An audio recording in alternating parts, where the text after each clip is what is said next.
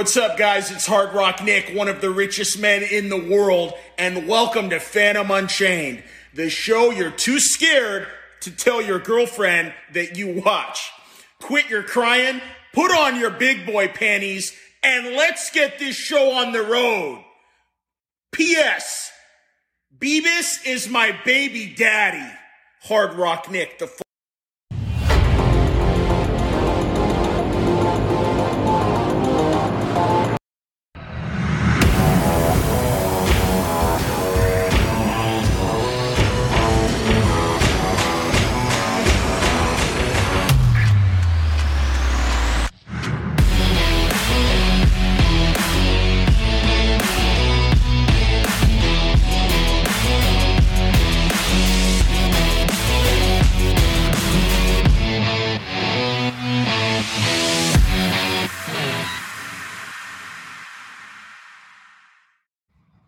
What's happening, ladies and gentlemen? Austin here with F T M Alerts, and welcome to Fantom Unchained, episode number twenty-seven. Oh my God, I can't even talk today.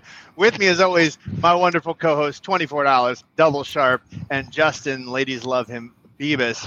And special guest today, Dan Hannum from ZenLedger. Dan, thanks for being here, buddy. Yeah, thanks for having me on. So, uh, so we're gonna we're gonna start the show with Dan. I want to tell everyone to light up those comments, light up the comments, because uh, we're gonna go in on some some heavy ass subjects today. After we talk about crypto taxes, and I want you guys to know the safe word if we start going down the rabbit hole. Who, who anyone remember what the safe word is? Anyone? Safe. Panties Fanny, drop panties? Fannies drop panties. You put fannies oh, drop panties in the comments, and we'll stop. Well, maybe we'll stop. Beavis probably won't stop. All right. So uh, let's get into it. So the I'll most stop. requested, uh, I don't know if it's the most requested topic, but a very, very heavily requested topic, especially around this time of the year, is crypto taxes. And ZenLedger is a crypto tax software that helps kind of demystify this shit. And uh, Dan has graciously agreed to come join us on probably one of our craziest shows we're ever going to do. But Uh, I gave him a pass that he's he's okay to jet after after his segment. So Dan, tell us about you. Tell us about ZenLedger. Sure. Yeah, no, thanks for having me on. It, it, it's funny. I think we were talking like two weeks ago. Uh, I did a CoinDesk T V episode, and it was like the day that Ukraine and Russia went to war. So they like snuck in crypto tax in the middle of a World War Three. So I, I, I always figure out the, the good timing for my appearances, but. Um, my name is Dan Hannum. I'm the Chief Operating Officer at ZenLedger. Uh, we are a crypto tax platform that's been around since twenty seventeen. Um, we allow you to aggregate all of your activity across your on-chain and off-chain activity into one comprehensive place, where then we'll be able to show you your income, capital gains, um, or losses, um, and then a few extra items uh, mixed in that are not necessarily tax reports, but um, just general reports for you to be able to track your portfolio or tax loss harvesting or granular accounting. Um, and so, yeah, happy to be on and, and dive in, you know, as much as we want to get into. So I know there's been some questions, and you and I hashed a bunch of those out the other day on our interview. But uh, so when it comes to, and I know that we're we're kind of focusing on the U S here, since that's, you know, the the weird one. But uh, so can you kind of explain how crypto falls in the in the the tax world? Capital gains, long-term, short-term, how it's actually calculated, things like that? Sure. So you, you essentially have like three main buckets. And, and the first one would be going from dollars into crypto. That's generally a non-taxable event. You can take as many dollars as you want into crypto um, and, and not have any tax consequence. Um, the second bucket is, is going to be crypto to crypto. And so that's, you know, going from Bitcoin into E T H or E T H into Fantom or Fantom back into E T H or, you know, whatever your choice of a token may be. Um, so any crypto to crypto is always going to have a taxable event to it. And then the third bucket, which is uh, crypto back into dollars, which I think is more understandable for most people, is going to have a taxable event to it. And then, as you mentioned, you do have income along the way. So forks, airdrops, mining, staking are treated as taxable events, just as income instead of capital gains. Um, and then that second bucket, the crypto to crypto, is really where things start to get a little bit complicated when you go into DeFi, when you go into N F Ts, when you go into DAO-related taxes. And so that's really where we kind of focus, is really on that crypto to crypto side. And when it comes to DeFi, I mean, this is one place that I know people like struggle. And really what I, t- what I want to talk about is um, the abilities of ZenLedger for a second. So like on Fantom, you know, these aren't these aren't folks that are like buying Bitcoin or Ethereum and just holding it on Coinbase and then selling it one day. These people are, you know, they're funding, they're bridging, they're LPing, they're lending, they're borrowing, they're doing a whole bunch of wacky stuff, right? That that generally makes for uh, one hell of a, a tax report. So, um, is that are these things that like ZenLedger is sensitive to and can can help us with? Yeah, I mean, that's like the, the, the core value add that we provide is taking a lot of the complexity of DeFi, N F Ts, and DAO related taxes into an easy to use software. Um, and so when you looked at, you know, our platform or any crypto tax platform, probably in twenty eighteen, twenty nineteen, it was really that first topic that you brought up. You know, uh, you were buying Bitcoin, buying E T H, whatever, sending it to a ledger or Trezor, and that was like it. Maybe you were doing a few other things. But as we started to see the rise of DeFi, that led into N F Ts, and then N F Ts into DAOs, and then the composability of each one, um, we're starting to see a lot more complexity in, in the reporting.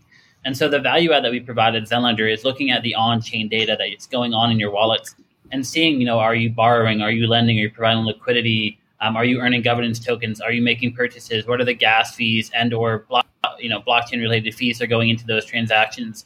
And being able to aggregate it and look through that. Um, and so what we do is we look at that on-chain data and can see, okay, your address is, you know, one, two, three, and it interacted with these protocols and these contract addresses. You then swap these tokens and receive these in return. The dollar value of that asset when you swapped or sold or acquired it is X. And then we can track that cost basis, your gain or loss, um, and then also your holding period through that on-chain data.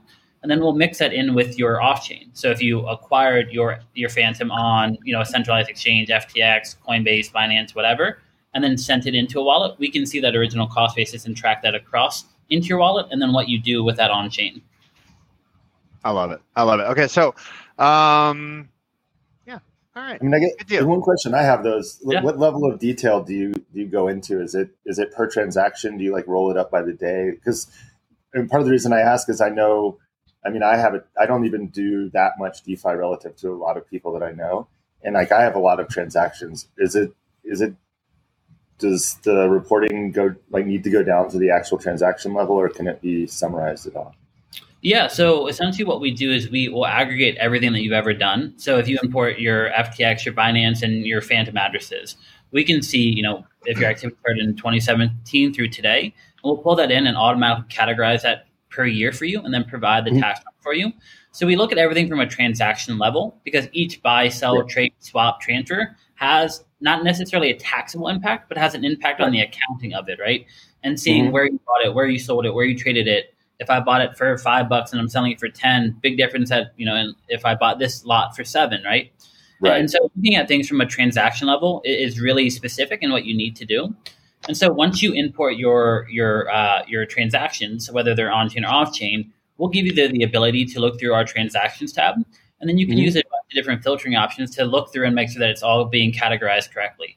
So I can, you know, I can go to the transactions tab, type in F T M, and then type in from, you know, March first to March thirty-first of twenty twenty-one, and see any transaction that happened there. I can then label, you know, on top of that, add a filtering option to just that that happened in just this address.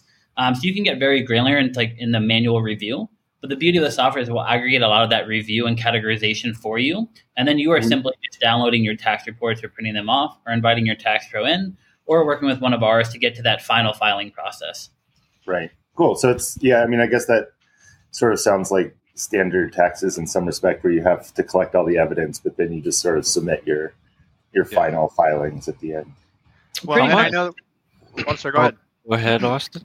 Well, I was just going to say, I know we're, you know, there's probably a lot of people that watch this show at least, and, and I'm guessing, who never in their life really needed a C P A, and now all of a sudden they go, oh shit, I need a C P A. Where do I find one? And where do I find one that knows anything about ta- uh, crypto whatsoever? Um, and and I know you and I had chatted about that, but so if someone were to come to you at ZenLedger and say, hey, I'm using your software and I don't know where to find a professional, is that something you guys can help with? Yeah, yeah. So high level, we have kind of like three main cohorts. And the first one is more of like a self-service client. And that's a, a client that's using like a TurboTax or an H and R Block or a Tax Act. Um, and so we have integrations and partnerships with these non-crypto tax softwares where once the crypto question comes up in the software, you're simply selecting ZenLedger and then dragging and dropping our forms right in with your W two or your K one or your ten ninety-nine or whatever else you have you going on. That's really kind of like the first cohort. The second cohort would be individuals that have a C P A. So we built a tax professional suite where your C P A can have a dashboard and view into each one of their clients and then simply download the reports. And then the third Damn. cohort, as you mentioned, is one that's looking for a tax pro. And so we have a team of tax professionals and tax attorneys on staff that can handle both your crypto and non-crypto activity. So if you're looking for an accountant, we can absolutely help you out. And then the accountants use the underlying software to automate, you know, ninety-eight, ninety-nine percent of it. There may be some manual review depending on how degen you are or, or what you're aping into. Um, but that that tax pro can look and figure out and reconcile that. And then you get the benefit of them filing for you. So they are certifying that these reports are accurate. So you kind of get this audit protection mixed in with the manual reconciliation as well. So Vinny the Cat actually has an interesting question. So I want to kind of like lay out a scenario here real quick. So I take my tokens. I put them as liquidity provider tokens, and it provides me a receipt in return, which I know you told me on the real conservative end, a lot of them will look at that almost as a sale, and and you're getting something in return, even though they're receipt tokens. Now here, let's go even more complicated. Uh, you're you're a big Beavis fan, and you go over to Reaper dot farm, and you want to deposit your L Ps, uh, which is an auto compounder, and it's going to go and compound those, but not in your wallet. It's going to compound it through the contract they have. And then one day you're just going to withdraw a higher amount than you put in, but you are getting a receipt token for the L Ps when you put them on the auto compounder. So we're really getting into like a lot of different layers back to the original uh, asset. Any idea like how that would, I mean, that must be something that comes up, right? Yeah. Yeah. And so as we talked about on kind of the first episode, there's like a conservative way to view what's going on and then a more aggressive, you know, uh, view. And so the conservative view would be that anytime you are providing liquidity and receiving a placeholder or a new token in return for that, most likely going to be a tax event on that. And so that new L P token or placeholder token would have its own cost basis from that asset. Once you then stake that asset and receive more rewards, very similar to before, right? It's just a new asset that's now being staked that's earning rewards. And so we can look at auto compounders. We can look at like rebasing tokens and see kind of through that contract address, what's going on in the address and how many assets are you receiving in return and what's the dollar value of that. That's only. That's really the only thing that the I R S cares about is what did you buy it for, what did you sell it for, and how much income are you generating? And so we can mm-hmm. see that, you know, token X Y Z is coming to the wallet. You're receiving five of them, and they're worth five bucks, and you're receiving that every two hours, every two days, every two weeks, every two months, whatever the schedule is or, uh, of your, you know, your your compounder of choice. Um, and then you can kind of see that on chain. So I can see that my wallet address interacted with, you know, contract address X, and then I can see in relation to that. These things came back in, and then I re- received my liquidity back out at the end of my cycle. And so it, it sounds very complex when you like think about, okay, it's like one step, then two steps, then three steps, and four steps. But the beauty of crypto is that it's all on chain. It's all easily traceable. So if you've ever used like a block explorer and entered in your own address, you can see, okay, asset came in at this timestamp. It had this fee. It interacted with this contract or then here. You can pull up the actual like transaction hash and see, okay, it went from here, it had a swap, it had a, you know, it had this, this, and this, and then came back. So it sounds complex, but when you build the right infrastructure to be able to track that on chain, it becomes pretty easy to be able to, to review and see, you know, what happened from A to Z. Dude, it's repeatable that- too. So it sounds like it's the repeatability of, even if it's a complex thing to track, once you build it, now you can track auto compounders. Yeah, I mean, that's... That's like the key of the software, right? Is that we don't have to build a separate integration for every single thing. Right. So when like E R C twenty tokens came out, we didn't have to build like a separate integration for all ten thousand of them. We just built the underlying E R C twenty token standard. Same thing with N F Ts. We built around E R C seven twenty-one, eleven fifty-five. And so most, if not all N F Ts are built on those standards. So we don't have to build like a separate integration for every single N F T launch. We just under, we support the underlying standard, and then that comes in. And so a lot of the algorithms in A I and M L that we built around auto compounding, rebasing, et cetera, has the core underlying like logic. And then your you, the composability and swappability of which DEX or A M M or compounder you want to use functions relatively the same no matter what like the name is. So right. We just have to really support that underlying logic. And then it, it's pretty easy to track. I mean, I'd say it. Because it's taken us, you know, five, six years to build. But, you know, yeah, that was that, that was sort of what I was saying. Is like when you were saying it's it's nice because it's all on chain and it's public. And you know, having dug through transactions many times, like I know that it is. It gets if you, if you are, you know, new to it, it's very confusing. Even if you know what you're doing, it can take a while to dig through. But like once you figure out what the process is or the pattern of the transactions and plug that in, then it's it's going to do that every time, because that that's just how that contract works. Um, for, that standard. For the most of us, I wanted to quickly, just for the regular user, uh, there's a lot of now tax programs that support Fantom. What I think mm-hmm. is uh, that I would do is I try each of them, see which one which one would cover most of my transactions, and then kind of fill in the blanks. Mm-hmm. Have you uh, like integrated a lot of different things like Tarot and and DeFi sites people use, just so that we don't have to kind of break down each of our transactions? You guys do as much as possible. Just curious. Yeah, we, we try to automate that as much as possible. The, the nice thing is a lot of those sites that you may be using are going to have some type of co- token address or contract address a part of them. And so we can start to label them. So if you ever use like a Nansen, right, you can see, okay, these are kind of the highest F T M accounts. They're interacting with these types of things. Money's moving from here to there. And so we can start to kind of label them, just like if you open up a CoinGecko page and you enter an F T M, you'll see the contract address, the GitHub repo, and then you can start to kind of dive into that and see what contract addresses are labeled as X, Y, and Z. Um, so yeah, you know, we, we definitely try to automate a lot of that for you. Uh, as mentioned, we do give you the ability to kind of review and either enter in manual entries, make edits, delete, you know, so you have the full ability, because it's your tax report, to manipulate the data however you want. Um, But I think that's one thing that's been a big advantage for us versus some of our competitors, is really understanding what these things are and how they're being used. And that's because we're actually using the products that we're building for. Love it. Thank you so much for coming on, buddy. I love having you here. Uh, I wish I could give you like an hour to talk, but I'm afraid people are going to grab pitchforks and come at me with torches if we don't talk about this week's news, man. So, dude, thank you so much, my friend. I loved having you on. Absolutely. Yeah, thank you. Absolutely. Awesome. Thanks, guys. All right, so let's get into the goods here. Uh, let's should we start with the Rekt article? I think we should probably start with the Rekt article, because this is just this is just so good uh, in how this all went down. So I know some of you guys are on here going, "Oh, I read the Rekt article. We're we're all getting scammed. We're definitely all getting scammed." No, we're not. Let's go get it. Dude, this would be way worse. Peter Erden, you're the guy that I'm talking to right now. So uh, Rekt H Q put out an article, and it started with this one wallet, this one wallet that was moving large amounts of Fantom into Binance.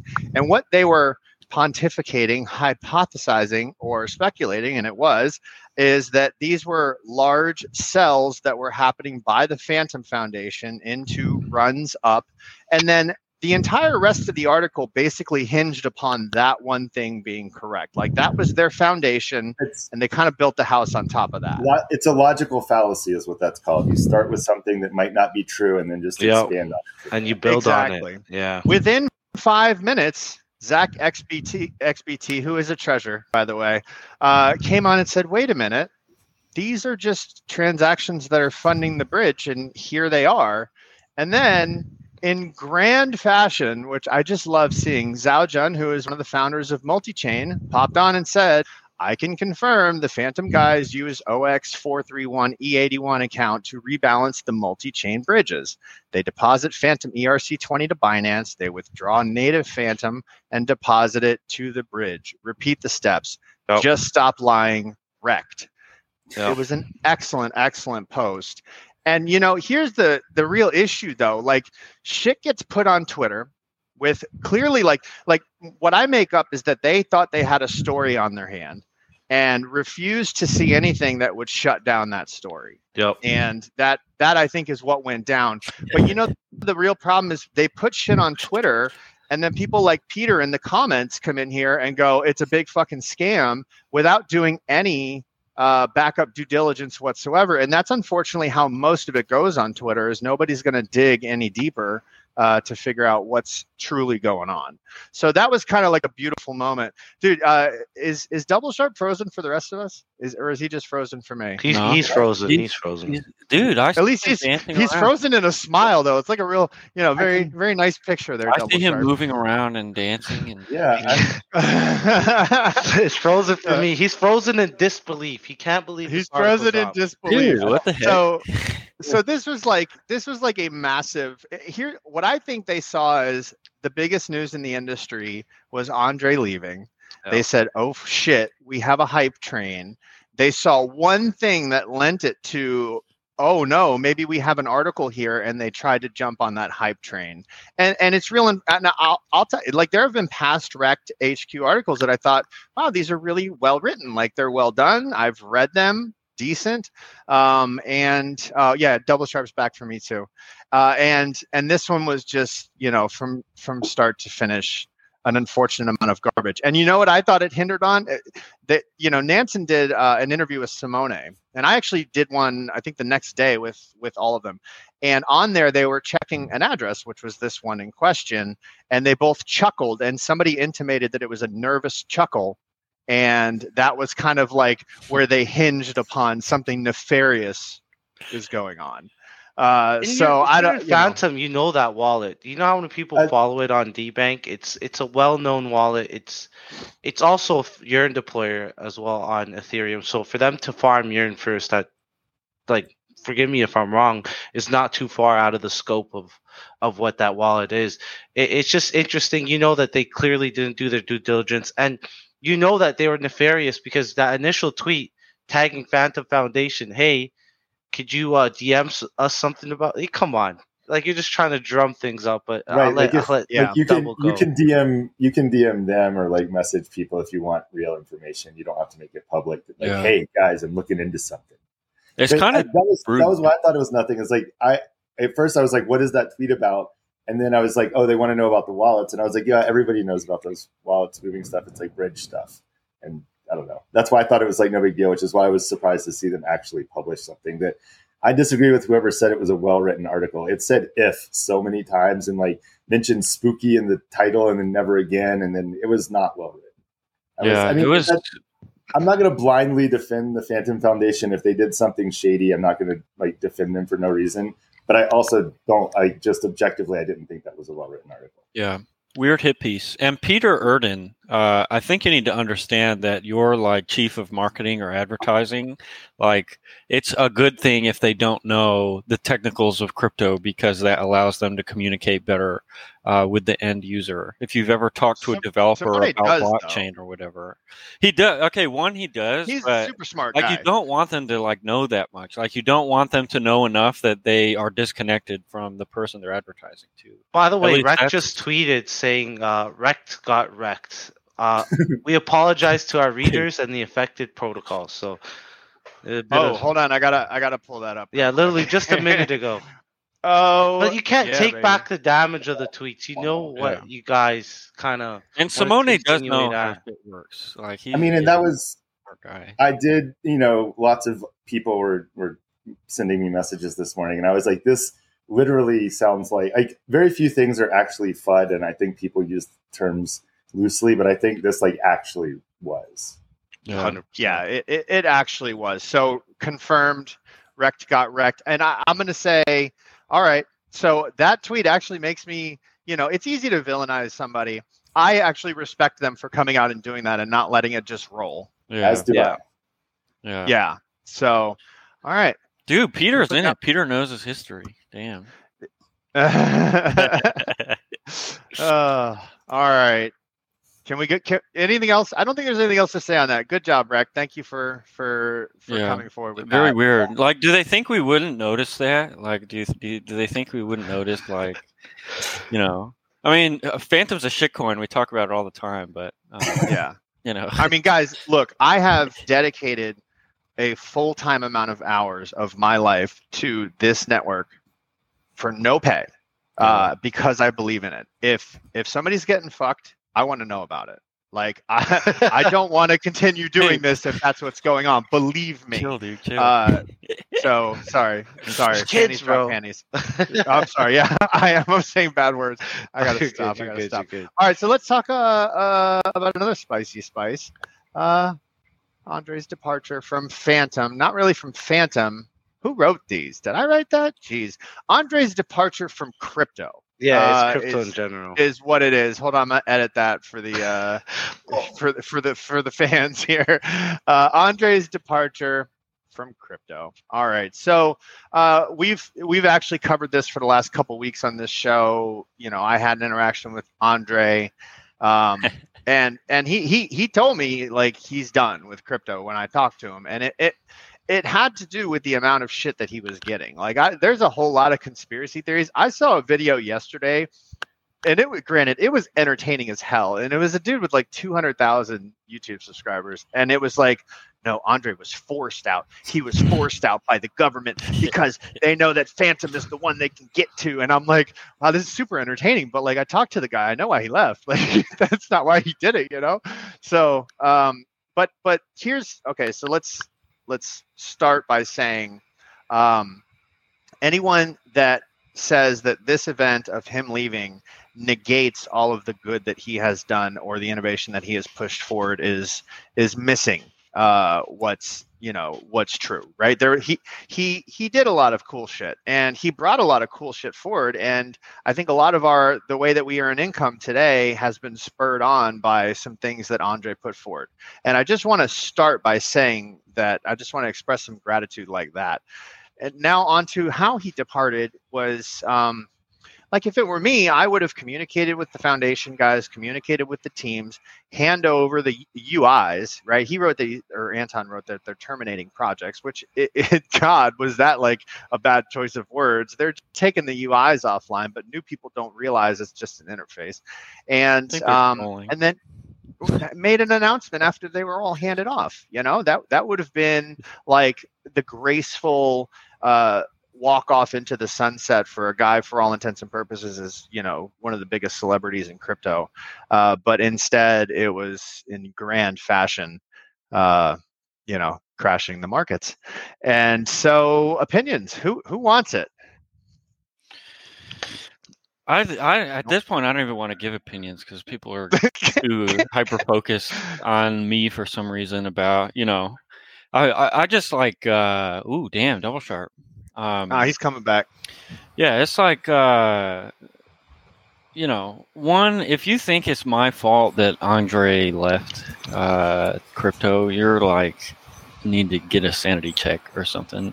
Um, you know, like a guy like that doesn't attach his behaviors to any one thing. And if you read his articles, you can tell this has been building for a long ass time. Yep. I think he just doesn't like building in DeFi, especially as someone that's so out in the open. You know what I mean? Um, and people are saying like, oh, he's secretly going to build Anon. Um, and the thing is, like, why would he take all his front ends down if he was going to just come back and build Anon? You know, it, it's kind of like, you know, he burnt a lot of bridges as he left. And it kind of takes a lot of bitterness uh, to do something like that, which I understand. Like, I imagine the average celebrity who doesn't want to be a celebrity is probably like the most pissed off guy in the whole world. This was like his, like, Bjork beating up the paparazzi moment. You know what I mean? Um, so, yeah. I, I, actually, I get this more, like, I do get it though, because it's weird, like, crypto in general is weird where you take people who are maybe stereotypically antisocial. Maybe that's not really true, but people like developers aren't necessarily the most, uh, you know, public facing role typically, but in crypto, like a crypto developer is a public facing role and you're expected to be in the Discord and answer questions and be on Twitter and like posting memes. And there is like a lot, there's like a whole non-programming aspect to being a, a crypto developer that like I, I can does get kind of stressful sometimes and takes away from actually being able to build stuff. Well, and as humans, you know, we judge ourselves by our intentions, right? We go into something with good intentions, and especially in the pseudonym, pseudo-anonymous world, I, pseudonymous, how do you say that? Pseudo-anonymous? I've been trying to figure that out for like a... Especially in this pseudo-anonymous world of crypto, what what's going to happen is people are going to judge you on the impression that they form about you based on what somebody who doesn't know you said and the memes that you post, and they're yeah. going to come up with this. And there are a lot of like huge conspiracy theorists, you know, in crypto. Like, I have one guy, I'm not going to mention his name, but like he's got one of my posts pinned to his Twitter profile uh, with some, with this paragraph of conspiracy shit on, on me, like how, you know, I hate on certain developers and X, Y, Z and whatever, man. But that happens all the time. And if, and I've watched Andre get very publicly shit on for a while. And good, bad, or indifferent, I mean, nobody's going to be perfect, but I don't, I don't believe personally, I could be completely wrong, but I don't ever believe his intention was ever to be malicious.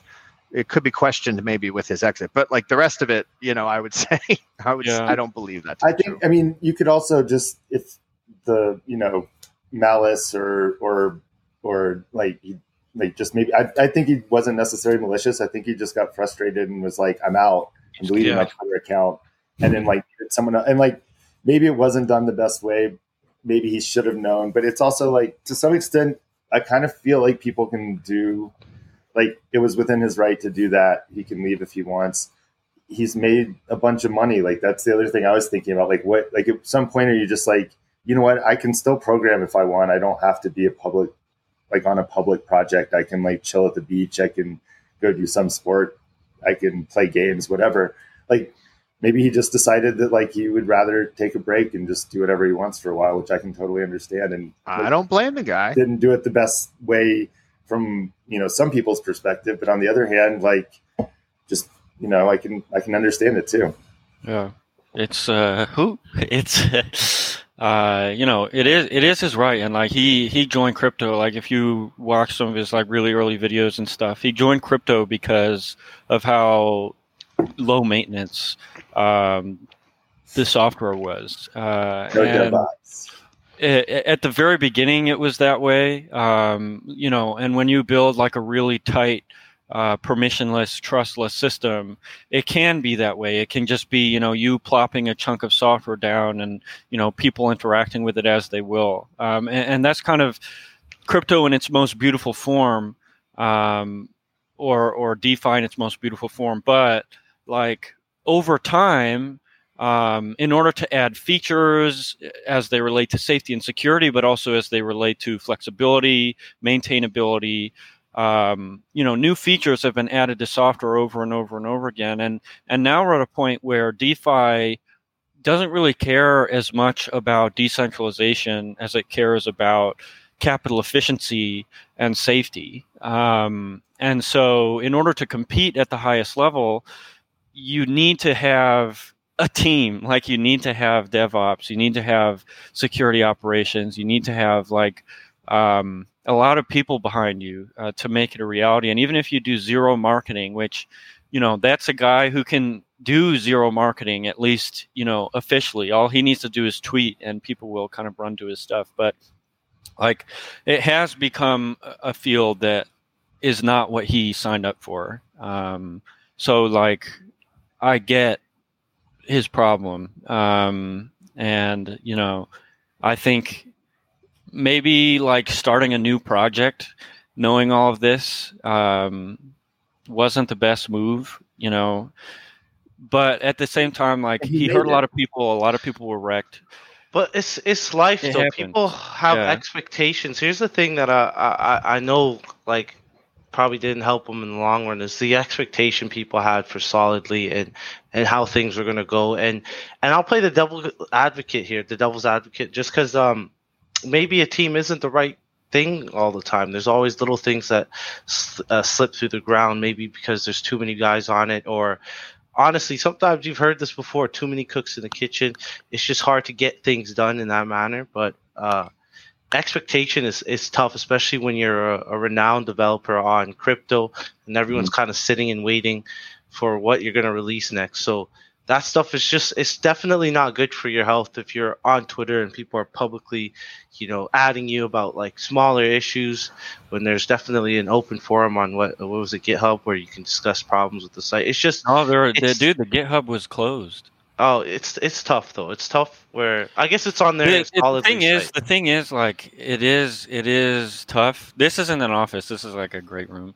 Uh, but yeah, I do need, I do need art back there. Um, You do. But I mean, the thing is, like, you know, you're talking, you know, you've got front end, you've got security, you've got back end, you've got DevOps, you've got like cooks can you, you can have a team of ten and none of the cooks ever like interact with each other or overlap, except like to give code reviews and, and to, you know, check what other, everybody else is doing. Like he wanted to release an enterprise application that could compete with SushiSwap, SpookySwap, Uniswap, whatever. Um, and to do that, you like you seriously need to man up. Um, I mean, like get people on your team, not like, you know, big balls or whatever. Um, I don't know. that I think one thing, one thing we tend to overlook though, and this is really important. So up until this point, uh, going like if Andre released a project, going balls to the wall into that project has been a pretty profitable move. Like if you did so, uh, just, I, I think that's kind of the allure or the, the lore that he has around him, which is that, you know, like if you just ape hard into an Andre project, Uh, with one exception, uh, you generally do pretty well. And, and I think what we miss, and the reason that crypto is so, so, so emotionally charged, is that we're not just talking about cryptocurrencies. We're talking about people's hopes and dreams. Uh, we're talking about the vision that somebody has for their new house. We're talking about kids' college funds, because uh, that's what it means to people on the human side of it. And so that makes it gigacharged. Like, yeah. And that's why people will come at you super, super hard, because it's almost like you've affected my children. Um, and, and even though the person developing is not looking at it that way, they're looking at releasing a cool piece of software, but the, on the user end, it becomes such a, something much, much more than that. And I think in, in his case, unfortunately for him, uh, it, it grew in massive proportion, uh, just because of his, his celebrity status and how well-known he was in the industry and how his name attached to a project was enough to make billions of dollars instantly flood.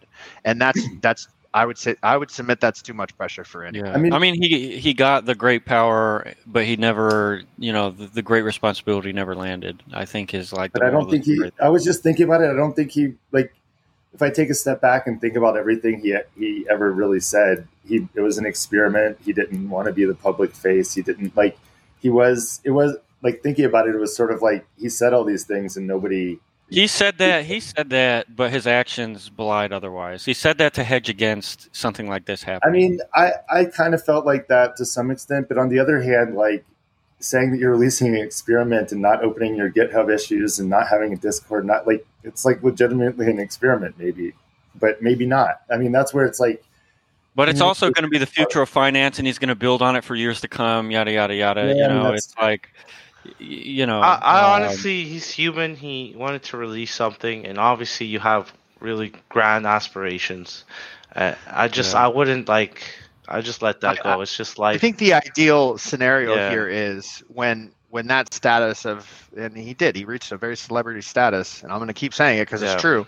Um, when that status was reached, uh, bringing a P R person in to handle his Twitter and him yeah. going hands off in the background, not interacting with the community and just building to preserve, you know, because dude, like I don't get a ton of shit talk, but I do get some, and yeah. I use that mute button liberally on Twitter, like if because it doesn't it doesn't help what I'm trying to do, you know what I mean? It it only hinders me because I don't have that thick of skin, like you know what I mean? I do take that shit personal, so um, I absorb it all. I think the like the, the sum up on this is that Andre also, it's not like he worked on even you know a majority of projects on Fantom. He only worked on a few things, and he did cool stuff, but there's a lot more developers than just exactly. Andre actively yeah. working on most of the protocols that people use. Um, so I don't think that long run it has that much impact on on Fantom uh, yeah. because people are still going to keep developing on it. Yeah, so, it yeah. really. Yeah, we we lose the reputational boost, but the people that were here for the reputational boost, uh, like you know, good riddance. Um, Community's still like, here. Yeah, you know. I guess you call it like the weak hands being flushed out or whatever. Um, well, and we needed to do that. Yeah. And it needed, uh, you know, it, it needed to happen because as this proved, there was a lot of power in that. And it's time for us to fly on our own. Yeah. And and thank God it happened now and not when we were, you know, right. two months in. Yeah. Or, or that's, a, I mean, that's the other way of looking at it is if Fantom's going to keep growing and like one, one developer departing is a negative impact on people's perception. It's actually better to have that happen earlier when, you know, the ecosystem isn't much larger because, yeah. like, you know, one percent of a much larger number is a, is a bigger number. So yeah, I don't it, think it, felt, it, it feels like, you know, centralization at that point. And, you know, I hope he does come back, and I hope he does come back anon. Um, and, you know, I hope he, you know, tries to beat my ass or something. But, uh, you know, that's just a guy like, you know, he's like, and and you talked about this earlier, uh, but it is like a guy, when you're a developer, it's easy to have a parasocial relationship with him because everybody in DeFi learned at least, you know, something from him. So it's like, you know, um, you have these kind of assumptions about his character, even though you've never met him, just because you have like a relationship with him as as a teacher and as someone who you've learned a lot from. And I, I imagine for him that is like really fucking annoying. And I'm I know I'm guilty of it. I know a lot of people are guilty of it, even non-developers um, who just kind of like follow him because he he, he comes off as like a super normal, friendly guy. Um, But uh, he, he really just wants to work um, and, and be left alone, I think. Um, uh, but, you know, th- this whole thing, like from the moment the V E N F T shit was announced, has felt kind of like, you know, some Joker shit or something. Like, you know, I felt like I've been dancing along to someone else's tune. Um, and to be honest, I'm glad it's like settling down. Um And, you know, it, it it has been like really a crazy experiment. Um, but the onboarding slide deck for our new developers that I've talked about a hundred times, like literally point for point, I talk about, you know, how how can you make a release more safe uh, of DeFi software? Um, and this was like literally like, No, no, no, no, no, no, no. And and it, it, it was kind of like, you know, that. And then in parallel, we were doing the Oath launch, um, tr- kind of abiding by all of our the rules that we set forth. Um, I mean, beyond people trading from low liquidity tokens really early on, which they should by all means on any DeFi protocol, regardless if it's Solidly, you should really be checking that sort of They're stuff. They're going to do that no matter what. But, well, uh, other Firebird. Than, other, yeah, other than Firebird. that, I don't, Even I don't Firebird. see how it was unsafe.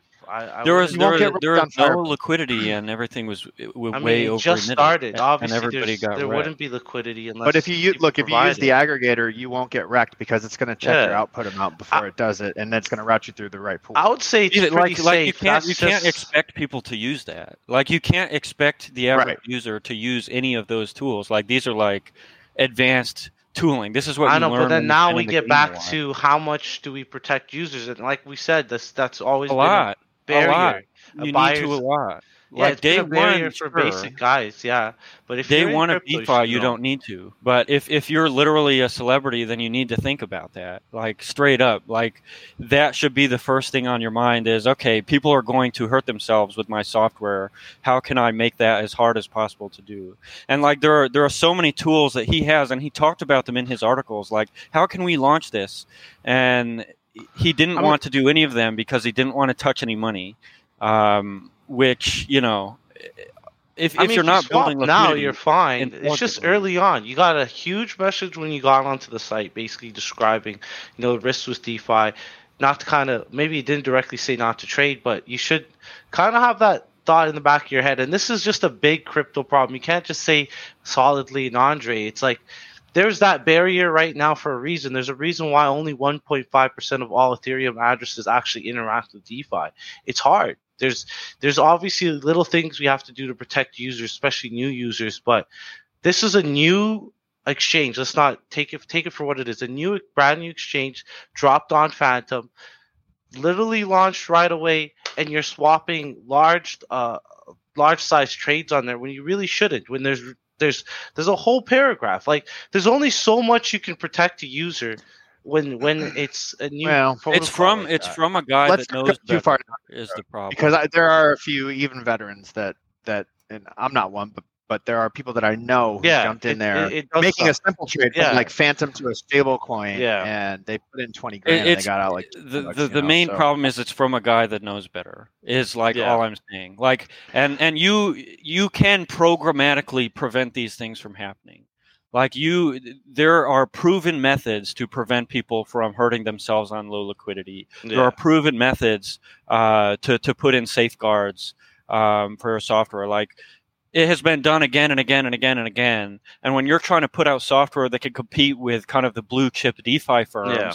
and you're not thinking about the end user, then it's like really, really irresponsible. And that's like probably yeah. my main issue. And it feels like, okay, we as protocols are being forced to engage with this V E N F T yeah. shit and get our users excited about Solidly. And now we're just throwing them against the wall to get wrecked. Um, and it's like, you know, when you're bringing people into the mix, when you are bringing all of your fans or users into the mix, you need to think about them and, and not like trying to protect them and like not even trying to protect them a little. Yeah. Like shipping buggy software is, you know, you I, don't I do need have to, to do say it. It does suck, but there was maybe ten to twenty of those cases in comparison no, dude. to how much what the amount yield of people is that generated. Got I know, but compared to the amount of yield that was generated for any of the top twenty-five ecosystem tokens, like it's, it. I agree. I completely agree with you. You you want to protect the users, and it, honestly, that was the biggest situation where I've seen in my short time in crypto, where where people were losing funds like that. But overall, overall, yes, it I, was clunky in that regard, but it, it did generate yield for for a lot of Fantom. And I think, you know, to be devil's advocate to myself again, going back and forth, like. Doubles I advocate. Also feel like why I don't understand why it needed to get rushed out. Why like yeah, have been spent on so like I get all of this stuff and like if there was some reason why like we needed to get it out and like we're not going to put in checks to make sure that you're not like slippage isn't some amount or whatever. Like I, I just don't know why like it needed to come out the way that it did. Like it seemed like you could have spent another couple weeks to kind of polish it. Dude, one month it would have been fucking fire. One month it would have dropped and been competitive, and yeah. he could have like he's Andre. All he has to do is say, "Hey, can I get a market maker in the house? Can I get someone to help me yeah. make this Solidly market?" Or he has the money to do it himself, you know.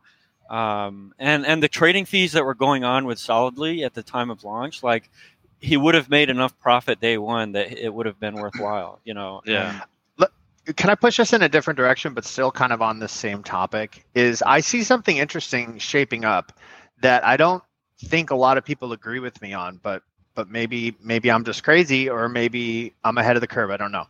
Um, but what I see with him stepping out is that it opened the door for anyone that wanted to step in and lead the charge for what Solidly could be, right? We have a new U I up. So Solidly.exchange goes away. We have Solidly.vision. We're going to have, you know, twenty other. But we've got a shitload of people who have put a shitload of work into building upon Solidly with uh, Solidex and all those guys. And then we have the zero x DAO crew, which is basically every blue chip on Fantom under one hood. Um, I don't see Solidly going away. In fact, I see this as being potentially Uh, an even better scenario than had he stuck around. I agree. What do y'all think about that? I totally agree. Like so much work was, so many development hours, like in total, were put in by the time Solidly actually launched that there is no way, if possible, that people are letting this fail. Like yeah. the Solidex team, the zero x DAO team, all of the teams gunning for the V E N F T. Like we put in a lot of fucking work, and this thing better not fail.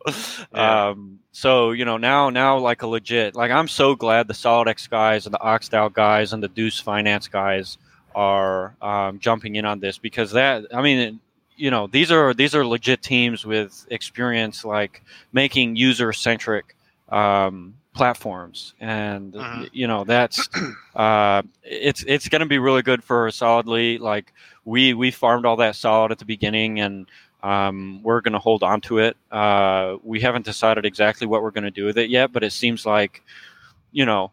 I, I've talked a lot about how, you know, Solidly is no Balancer V two or Balancer V two or Beethoven. Beethoven is the best, but um, being second best to Beethoven is like not a bad thing at all. Um, and and you know, it has it has the stable coin, uh, it has the stable swap, it has the, the regular X Y K uh, invariant. So like the swaps are going to be efficient. Um, it has like a really great means of attracting and, and maintaining liquidity, even though it might be a little clunky right now. Once people learn to skirt around the issues, um, it'll just get more and more efficient. So, you know, uh, we as like a company, I, I can speak on behalf of uh, Byte Masons, are like pretty, um, I mean, uh, you know, tentatively bullish, I guess, on, on Solidly. And, um, you know, we don't want to just like unload our positions and, and try to, you know, sell out of it, because we think there's a lot of potential there. Um, so, uh, yeah, I think everybody should like understand that Andre is one guy, um, and maybe not even the best guy to maintain an enterprise software system, um, for all the wonderful work he does. So this is kind of the ideal scenario. You've got like the, the rapid prototyper putting something out. Um, everybody finds out, oh, this pretty much works.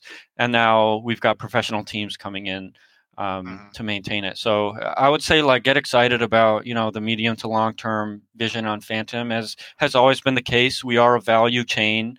Um, you know, there are always going to be investors like coming in just because they see uh, a lot of upside, which there definitely is. And those investors uh, are the first ones to head out. Um, but you know, a lot of the people that came in for Solidly, we know will stick around. We're still one of the highest T V L chains, straight up.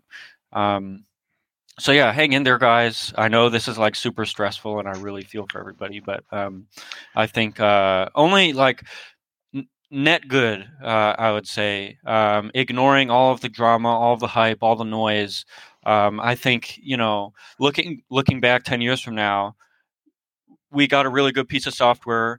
We have multiple good teams coming on in zero x DAO and Solidex working on it now. Um, we've got people coming on to maintain it, to provide liquidity, to seek yield. Um, and a lot of those people are sticking around. Um, yeah. You know, ignore ignore the price action. Like it's to it's, say it's, to put a positive spin though, I do want to say that like anyone that so if you've been watching the show or following me or following basically anyone on the screen, you've been accumulating certain tokens, and it's been Spooky, it's been Beats, it's been uh, Liquid Driver, Scream, Tarot, et cetera. And if you were holding those tokens when Solidly launched, you instantly launched into massive yield. Uh, like all the tokens you were already holding were farming at huge A P Rs. So I don't know about you guys, but like when I went over to Solidex to look at what was going on, it was like everything I already had in my wallet. All I had to do was move it over. Yeah. And it was a real like, you know, that we got one good week out of it, guys. But it was it was a solid week though, you know, it was mm-hmm. a good one. So uh, whatever. Yeah. Yeah. It, right. Yeah. I mean, I, I think like unpacking it, I, I think we'll be okay. Um, yeah, it is like I'm straight bullish. Up people like people give one man like he deserves a lot of credit, but like as far as the amount of shit one man can do yeah. uh, in in software, um, you know, people people are way overblowing uh, the impact. So um, you know, uh, we've got we've got Kanye lyric. Uh, no one man should have all that power. But um, I'll, I'll jump back to what you were saying. I would look at, like like Justin said, like look at what protocols have like large percentage of voting power, and they're kind of look to them to kind of lead the way, because this this is a permissionless, you know, DeFi protocol. Everyone can kind of have their hand in it, and you see Deus, SpookySwap, zero x DAO, everyone kind of teaming up to build on top of Solidly, which is where I'd be the most optimistic. Obviously, price action hasn't been the best certain times here and there, but I wanted. Or if you're bullish, it is the best. Exactly. Because, cheapies. You know, cheapies. Cheapies, but, baby. Yeah. And Deus is no joke. Like Lafayette is a beast. Yeah. Like, dude, they they they whip that up fast. I'm like yeah. impressed. They're no joke. Yeah. Like they're Gigabrain team right there. I'm, so I'm super excited to see what they uh, do with all this. And the thing is, like. You have a team like that. You have a team like zero x DAO. You have a team like Solidex. Like they can yeah. build on solid, solidly, just like Andre can. You know, um, anyone can. Any viewers yeah. watching, if you if you feel compelled to, why not? Yeah. And I, I hate to bring up this conspiracy theory because it was brought up in the comments. Austin flashed it. It was it was coming up next. Yeah. yeah. Oh, okay. Yeah, yeah. yeah. Go ahead. The grapes. No, the ahead. grapes being registered early, and and the fact that you guys all feel that this was a little rushed out. Do you think it was so that only Solidex could have power here? I don't know. I'm just asking. No, I mean, I think Solidex I, are just like Andre's friends. Yeah, like it's it's pretty obvious that they're just his homies, and yeah, they, that's like, kind of the knew way what I was he was doing. Like he, you know, do you do you guys not like share your ideas with your friends, and then you know after after a few hours you're like, oh my god, this is awesome, we should do this, you know? Yeah, um, and then you go, you know, register your domains or whatever. It's like also I have more like dumb domains registered than I'd like to admit. I own Fantom Foundation. I've been like, wouldn't it be awesome to have great finance?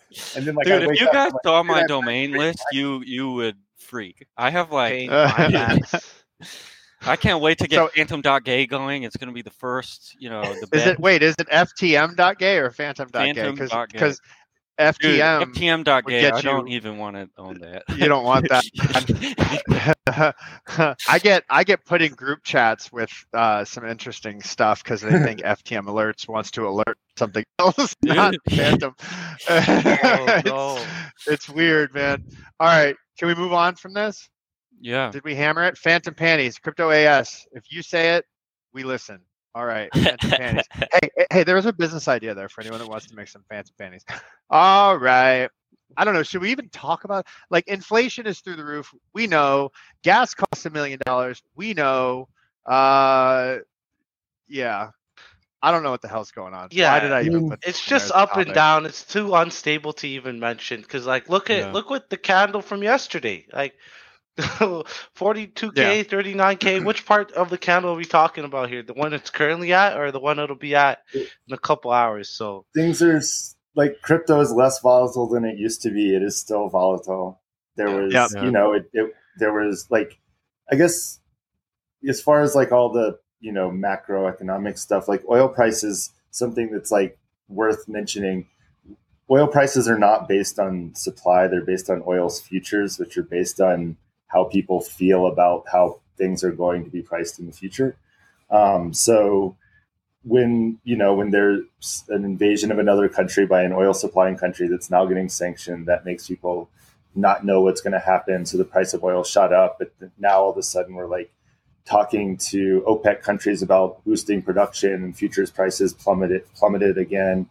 Um, there, you know, crypto is going to respond to that stuff also. And then there was the, Um, whatever the, the Biden's crypto thing that, that came out that was everyone Next felt topic. was like relatively good. So it's but like all of these things. It's like people are like, oh no, okay, oh no, okay. So it's like you know goes up and down. But do you guys see this kind of like? So there was a there was a news story where you know all right, so we we canceled the Russian oil imports, but then they also pretty much killed energy production within the United States, if I'm not mistaken, like early on in this presidency. That was kind of one of the things, we're going to ban fracking and blah, blah, blah.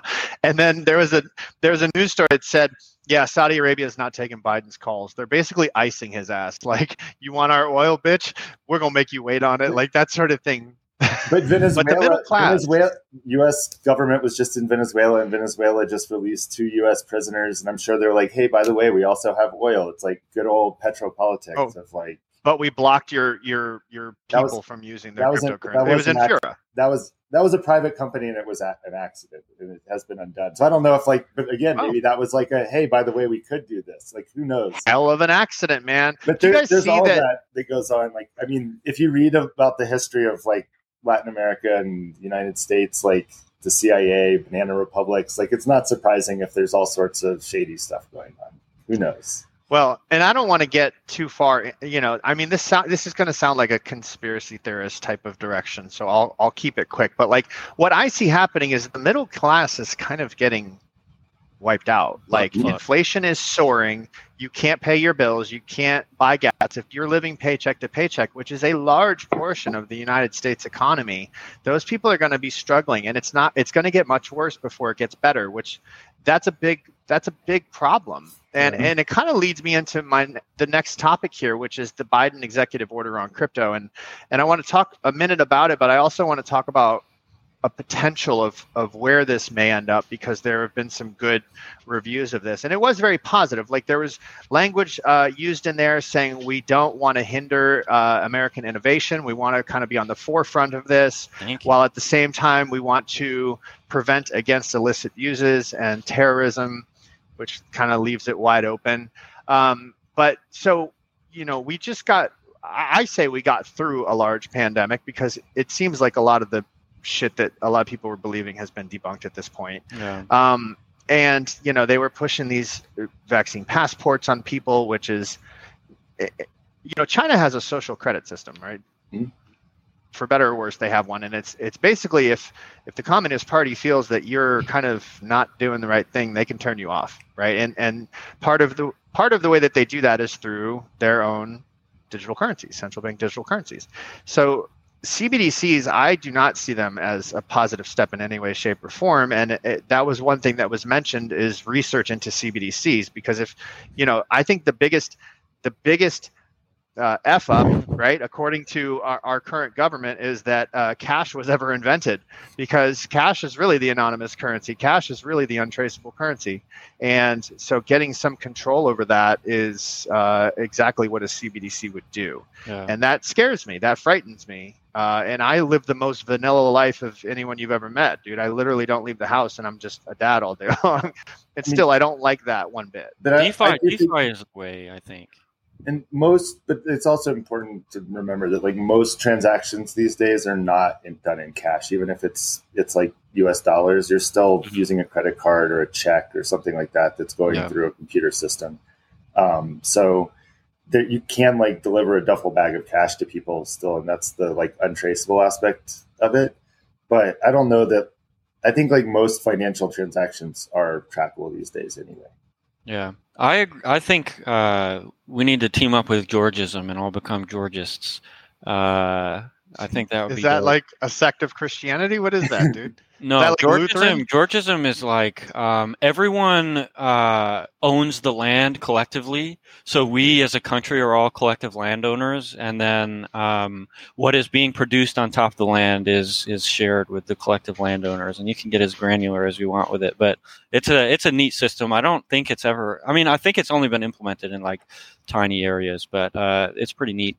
Because um, I mean, like the middle class has been getting the rug pulled for a long time, and now they're just like cranking it up because like mm-hmm. how long have, have companies been like, you'll never own anything, you know, uh, you know, the renting economy, yada, yada, yada. Um, all that is just like, you know, a dog whistle for, uh, you know, everything's going to be, you're going to be priced out middle class. Um, it's like, that sounds like Georgism sounds like the Venus Project. You ever heard of that? No. Remember the movie Zeitgeist? There were like three of them. They were freaking out there. Maybe that was too conspiracy theory for no, you guys. No. Anyone, anyone we're that's young, ever watched Zeitgeist. Basically, the, the the Venus Project works that the the Earth produces enough to sustain basically everyone, yeah. and it was that kind of a model. Yeah, right? that's that's that's kind of the idea, except it more as it relates to like ownership of production. Um, Because, like, you know, you think about, well, I'm not going to get into it. I'm kind of a bastard, but, uh, but yeah. Should, so, long story short, none of us know what the hell's going on, yeah. and uh, just farm and stack, and yeah. eventually it's going to come just back. I will, DeFi. again, DeFi I will recommend following for... Dave the Wave on, on, uh, on Twitter, D A V T H E W A V E. He yeah. posts real sober technical analysis. His yeah. current technical analysis of the market, you may not like that much, but the good news, the bullish case for it is he says by May, we're bull bouncing on our way to one hundred K again. So I'm farming through it. I think. Let's keep it going. Oh, I'm sorry. Go ahead, Beavis. Oh. I didn't mean to cut you off. I was, I was just going to say, I think um, a thing I like about DeFi is it has room for like every ideal, every philosophy, every, you know, whatever. Like DeFi, if if you are operating in good faith in DeFi and truly believe in its decentralized values, then like there is room for every political affiliation, room for every type of person, room for every ideology, um, except like ones that are like purely anti-tech, but uh, aside from that, it's like there is so much room for human good on mm-hmm. on any vertical, no matter what your beliefs are, um, and it's just like It's it's literally ownership of the economy by the people who run, make the economy happen, as opposed to ownership of the economy by centralized parties. And you know, you you have some like centralized ownership in DeFi just because someone had to buy first. Um, but the incentive for them to sell and unload their bags uh, is a lot of times too great. And like it will always trend toward further and further decentralization. Like you look at the guy who dumped his Bitcoin, you look at the people dumping their yeah. Fantom. It's like whales will eventually unload. Um, yeah. And like, you know, uh, it's freaking dope. Uh, just support, like, like seriously, like support. And I, this is not financial advice, but support DeFi. If if you like this shit, like support it as much as you can. Um, and talk about it with your friends and talk about it with your family members. And um, it is like a really, really beautiful thing. Like I, I have like, like wallets that I have reserved for like my sister or my mother or my father or my cousins, you know, um, in, in case they ever need it, you know, and uh, it's just like your, your goal as an investor in DeFi should be to protect your loved ones. And, um, you know, that uh, hedge against the worst case scenario that unfolds every day in the news and unfolds every day. Uh, you know, just, you know, keep yourself safe and, and keep your money safe. And uh, I think this is like, technically speaking, probably the safest place you could do it as long as you're not on like phishing links or anything.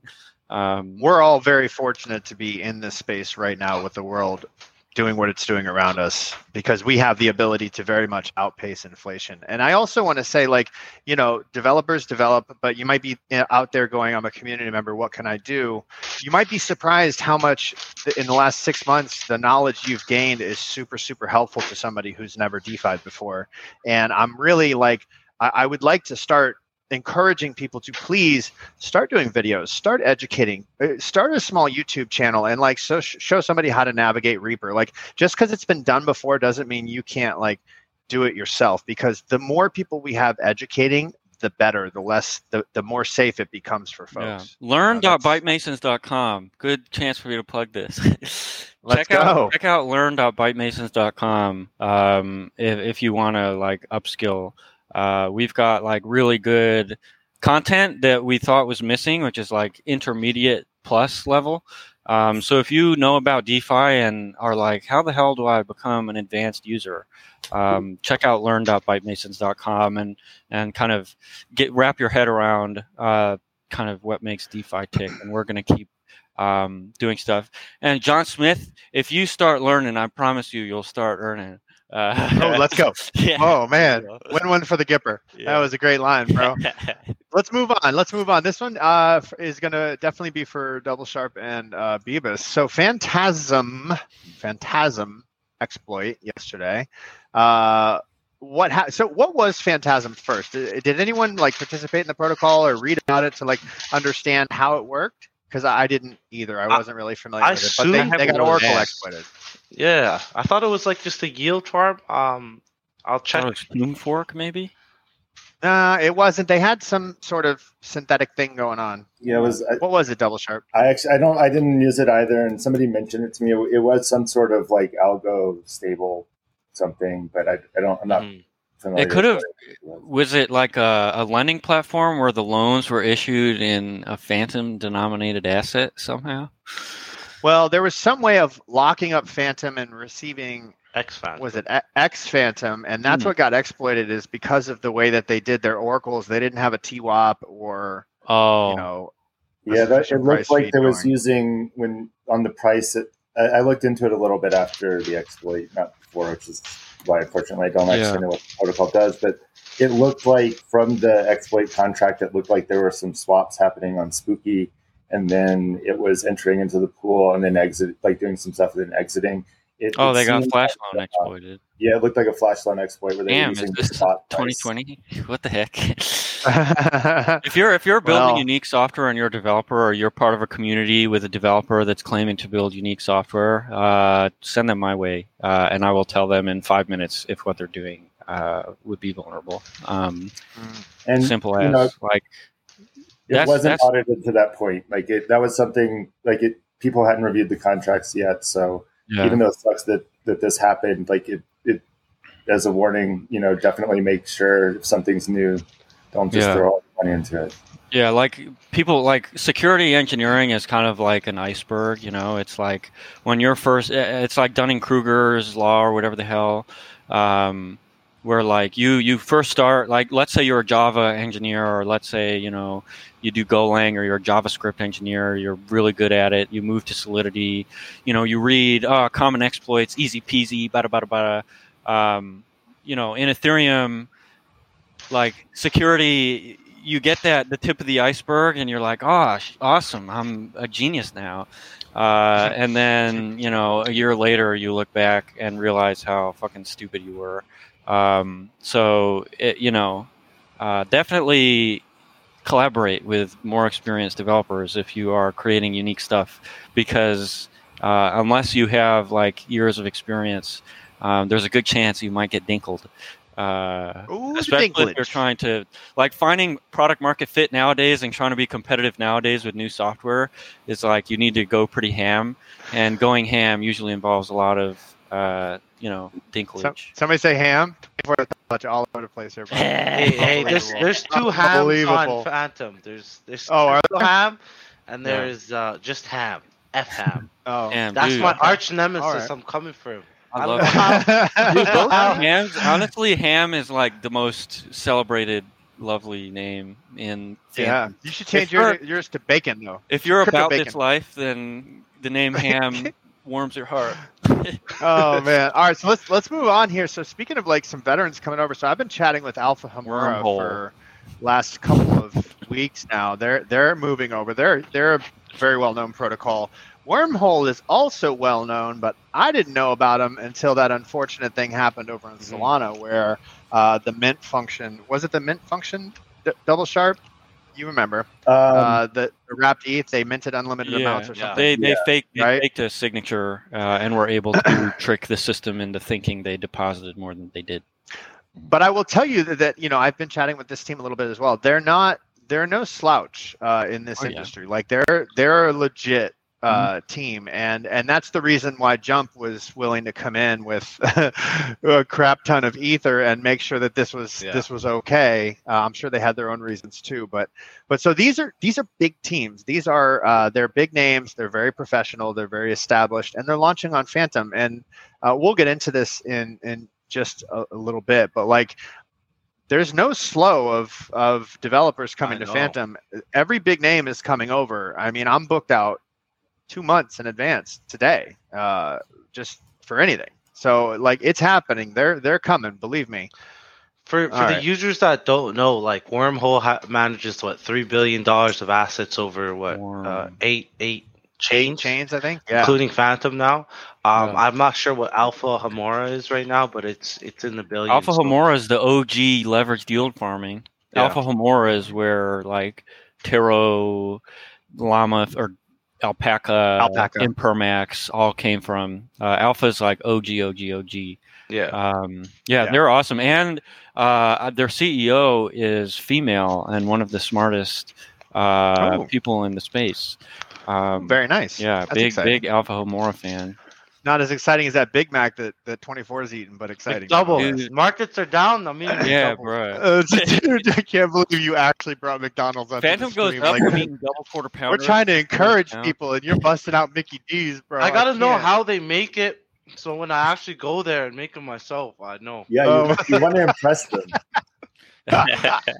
Unbelievable, unbelievable. You know, and I, I want to circle back to uh, Deus Finance real quick. So these guys. You know, I said they're no joke, and my first introduction to Lafayette came through Doctor Liquid, and the way that he introduced Doctor him was Liquid. Saying, hey, this was one of my big inspirations to get into DeFi, which instantly my ears perked up because I love Liquid Driver and what they're doing. And I had a call at Lafayette, and I got to be honest, like, he was speaking English, but I got about thirty percent of what he told me, right? It was so, like, way up here. Uh, but then I got to see, see Deus Finance, and he has another one called Muon Network, M U O N, which is, like, Uh, network of oracles and all sorts of crazy shit. And I did an A M A with them, and uh, these guys are the real, real deal. And it's a synthetics. Uh, there's a derivatives part of it. There's synthetics that you can I think they'll have nickel on there today if you want to chase that nickel. Uh, if you want to go trade in that nickel. Um, two percent but, pump. But I didn't know. So I, I don't know if twenty-four or Clay, who put this this particular one in there, but I didn't know they got uh, that Roosh voted for him. They Is that did. True? They did. They have like twelve percent of votes total. Uh, dude, yeah. dude, Roosh is probably one of the biggest solid owners. He's probably like, bro, this shit can't yeah. fail. Calling in all of well, connections. I prefer this over Spider-Man, Batman. Let's be honest. Yeah. yeah well, didn't too. he open like ten more pools, dude? Didn't he like? Didn't he just flood it with pools, or he didn't vote? It for was it? it was trolls because until Thursday the votes aren't final. So I guess yeah. I don't know if it was Roosh directly. Yeah, I, I can't confirm. I didn't do the. Yo, I hit him up in Kings yesterday. I said, dude, you know you're like the villain of Fantom right now, and he, I'll take. I'm like, all right, cool, dude. Like, I've met him in person. Like, he's a nice guy. Like, I sent Beavis, I sent Beavis a picture of me and when I was in Abu Dhabi. Whatever. I mean, it's a little yeah. weird. He, Somebody's I mean, probably he, gonna troll me for just telling that secret. Fucking this. This is his life. You know, Fantom is his life. So yeah, um, he ain't going anywhere. So villainize him or love um, him or do whatever. But uh, he he loves Fantom probably more. Than yeah, he's actually really cool. So I mean, you know, for whatever he's playing the game that was laid out in front of him to play. Yeah. yeah. Uh, agree or disagree? I don't. That really is not an apologetic that. man. That's like getting blood no. from stone. Trying and, to get, and, uh, and he put up a lot of money. What fifty? fifteen million to start to farm, like it's not literally like, yeah, yeah. He, he he was the number one freaking solid supporter. Like, why I get pissed off at the guy that's buying literally more solid off the market than anyone else, who believes in you yeah. more than anyone else. But Batman, like, all he's doing is trying to collect more solid for yep. his B N F T. Like, if you if you didn't appreciate his pumps, the wrong guy. You deserve his dumps. If you didn't appreciate his pumps, exactly, bro. I don't know. That was weird, dude.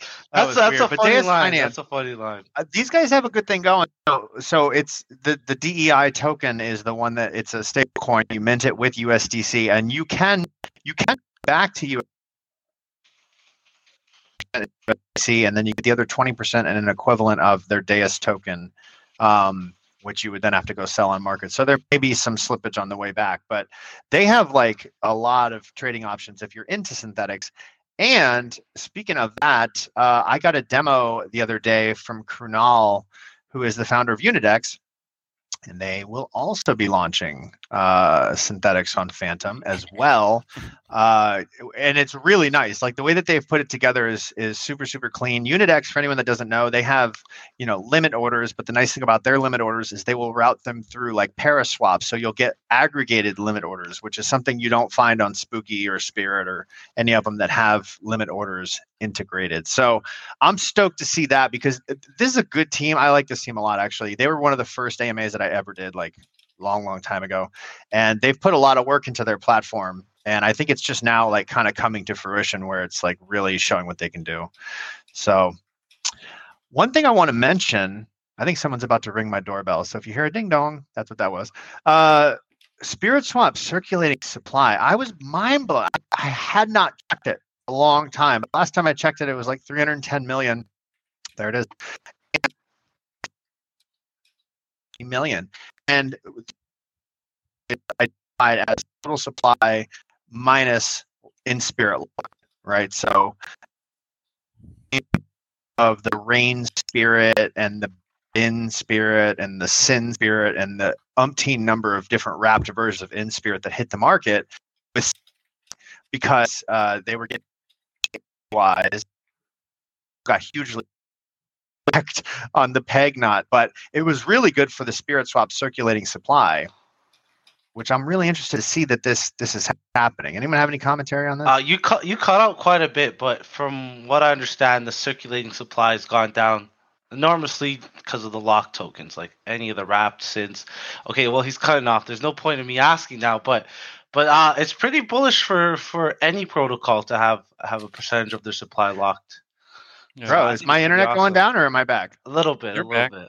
You're back, dude. To me. I, I have like I have like gig internet. Why in the hell is this doing this, man? This is lame. It might be, all right. Well, it might be Restream. Um, I don't know. You guys look fine. I can. There's I can also see my been a lot of. Uh, there's been a lot of cyber attacks under. Like, a lot of stuff went down. Discord went down.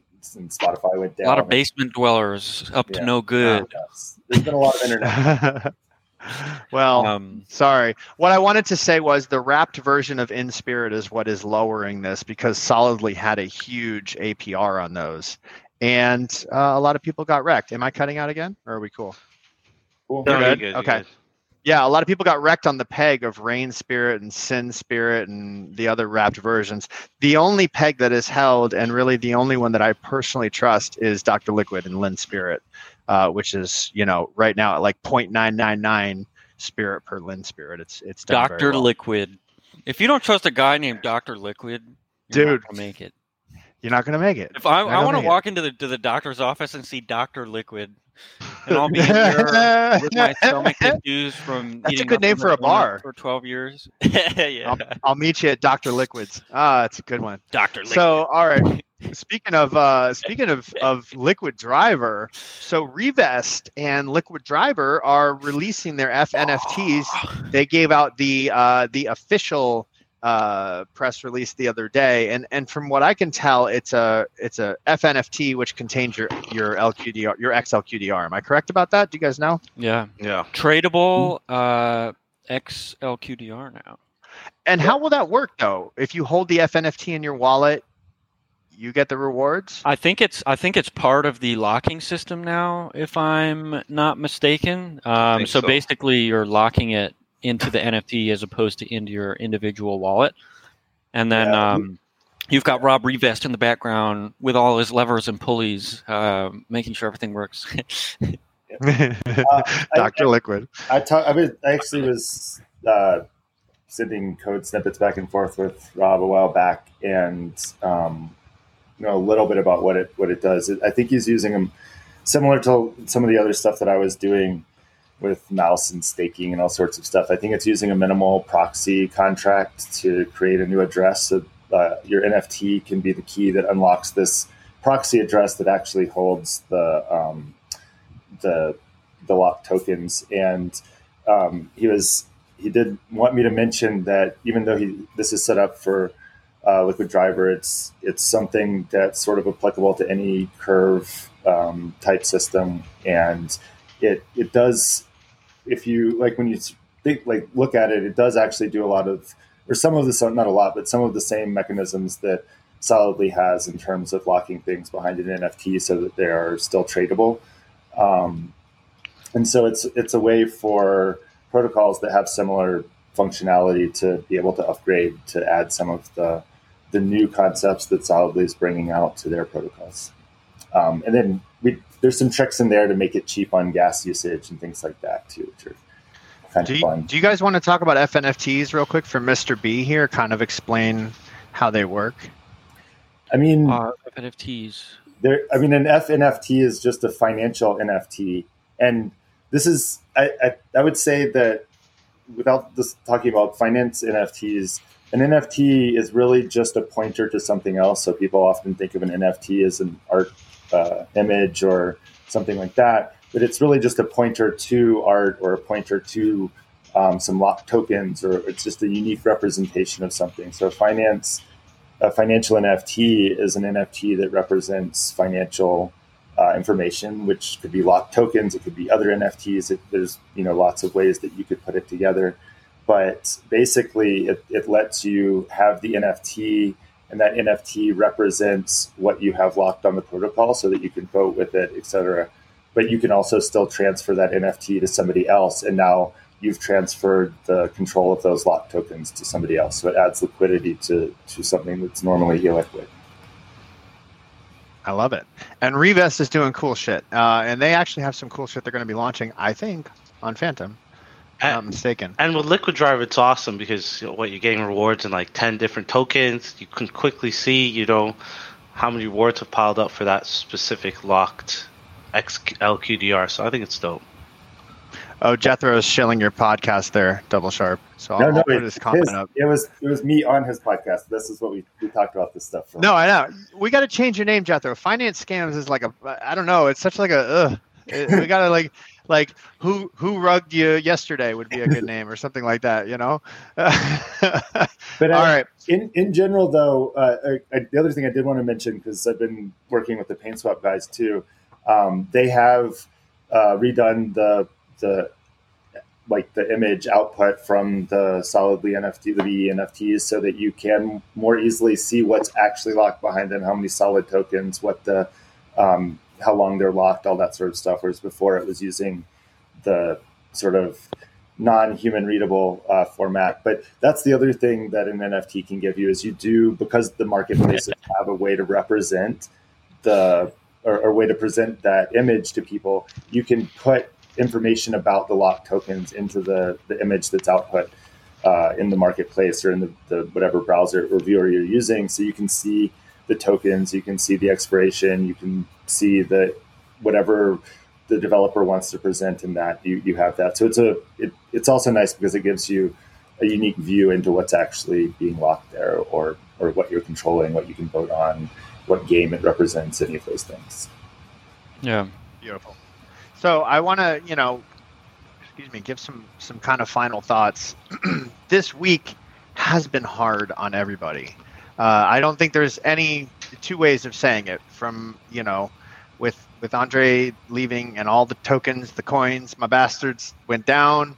Uh, the Rekt article today, which was debunked, but it just feels like there's just so much shit flying at us. And, you know, one of the greatest, at least in my opinion, decisions I made was to just get really good at one network, right? Just just get intimately familiar with Fantom. And that is the one I've hitched my wagon to, for better or for worse. But but I want to encourage everyone, you know, don't miss, there's an old line, don't miss the beauty of the forest because of the ugliness of some of its trees, right? Like, zoom out a little bit and see that there's a lot of good going on. Uh, there's a ton of good going on. And I know that it's easy f- to get overwhelmed when when you feel attacked, or like when a lot of shit starts flying. And that's just kind of the nature of what we exist in with our Twitter culture and crypto being the way that it is. But there are some amazing, a lot of amazing developers working on Fantom. The Fantom Foundation is an excellent team. Uh, they're some of the, like, like I was telling somebody the other day, like, like Mike Kong and, and Sam Harcourt, like they wouldn't, these two guys wouldn't hurt a fly. Like, they're the nicest people you've ever met in your life. Like, they're very, very kind, uh, just in my experience, very good people. So I stand behind them wholeheartedly. I know that Fantom's doing great things, and uh, we have all the pieces in place to make developing on Fantom something that people want to do. Not take the incentive program out of it, uh, just with, you know, with the, all the Lego blocks that we have and all the yield that's available, right? Fantom is a good place to be. So uh, Bernd Artmüller, go back to the beginning of, of the uh, episode, and, and you'll see uh, Rekt put out an article trying to basically say Fantom was doing some bad shit, and then they had to retract because it was disproven. So anyhow, I just wanted to say that. I know it's been a tough week on everyone. I'm going skiing uh, next week, because, and that cannot come soon enough, man. I need to get the hell off of my computer for a little while. It's been a very, very fast-paced year. Um, That's all. That's all I want to say. Any final thoughts from you guys before we wrap this up? I want to go skiing next week, and I live in a ski resort town. There's just no snow. So. Oh, yeah. Come to, come to Park City, man. They're going to be pumping it in, baby. They promised me. I might. I'm not here for that. Snowmobile's everything, man. Oh, yeah. Damn it. Whatever. Whatever. Yeah. All right, y'all. Thank you so much. For everyone that's tuned in, do me a favor, like the video, subscribe to the channel, because the guy at YouTube told me if I didn't ask you to do that, nobody's going to watch like, this shit. Comment, subscribe. We're going to get uh, subscribe pillows to put in the background like from the early two thousands or the mid two thousands. Dude, we need that. We'll get you a green screen, man. We can build it however we want. Uh, thank you, gentlemen. With me, as always, Justin Bibas, Double Sharp, twenty-four dollars. My name's Austin with F T M Alerts, and I'll catch you guys in the next live stream. See you, everybody. Care, everyone. Bye-bye. Bye. Cheers. Cheers.